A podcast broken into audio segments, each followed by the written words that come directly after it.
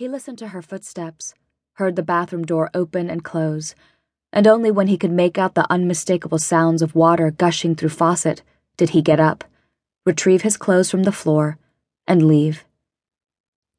Here's what Richards never told her. Sometimes, after they've spent the night together, he doesn't shower. He carries her with him throughout the day, lifting the back of his hand to his face and breathing in her lingering scent. The shampoo she uses, her skin. He can't get enough of it. As opposed to her, jumping in the shower as soon as she's awake, staying in there too long, and according to her housemates, using up all the hot water and making them late. She's right. He must be part dog. The racket from downstairs increases as voices are added to the mix, and Carrie stirs. Instinctively, he tightens his arm around her. Her head, which has been tucked warmly between his chin and shoulder, lifts. The veil of blonde hair lifts as well, detaches from his lips. Hey, he says. Carrie squints, wrinkles her nose shifts slightly away from him, and buries her face in the pillow. Who the hell is banging the drums? She moans. She moves as if to rise, but he holds her. Just because your housemates are frying tempeh sausage instead of sleeping in doesn't mean you have to get up, he says. He feels her relax slightly. She widens her eyes. They're burnished brown, flecked with gold. It's not tempeh, she mumbles. It's tofu. Same thing, he replies. He waits for her to argue with him, but she closes her eyes. How much did we drink last night? She says instead. Richard blinks. No pain. He runs his tongue over his teeth. No cotton mouth. His eyes sting a little, but that's probably from the smoke. A bunch of them had been sitting around a campfire they'd made in one of those metal dishes a very outhousey way to pass a Saturday night, as opposed to the usual weekend activities in his house. Not much, he says, but I can't speak for you. She rolls over, stares at the ceiling. My skull feels like eggshells. Want me to get you a glass of water? Oh, God, would you?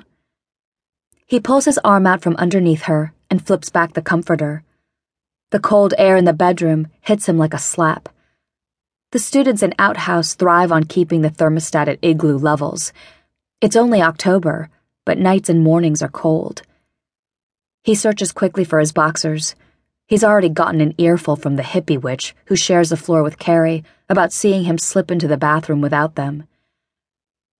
Nobody needs to see your naked ass first thing in the morning, she cawed, like some crow the morning he just needed to take a piss and mistakenly thought the coast was clear. He doesn't get why Carrie lives with these people. It's not like the house is that great. Hippie witch caught me, he'd reported the morning it happened. Carrie had gotten up and the dragon kimono was on. You know I hate when you call her that, she'd said. She has a name Mona. She'd brushed past him with the mesh bag, exiting. Exactly. Mona, the hippie witch, he directed at her retreating back, but she didn't laugh. She also didn't seek out his company for the next 36 hours, not even a text. Then, around 11 o'clock at night, while Richard was studying alone in his bedroom, Carrie knocked. He opened the door. She stepped in, and her mouth was on his, and she was unbuckling his belt before the latch fully clicked shut. He figured she'd gotten over the hippie witch comment but he'd learned his lesson. Words, which Richard batted carelessly among his friends, were powerful things to carry.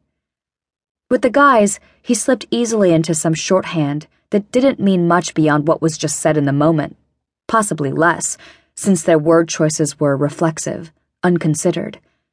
For Carrie, words were volatile, intentional, Molotov cocktails of meaning.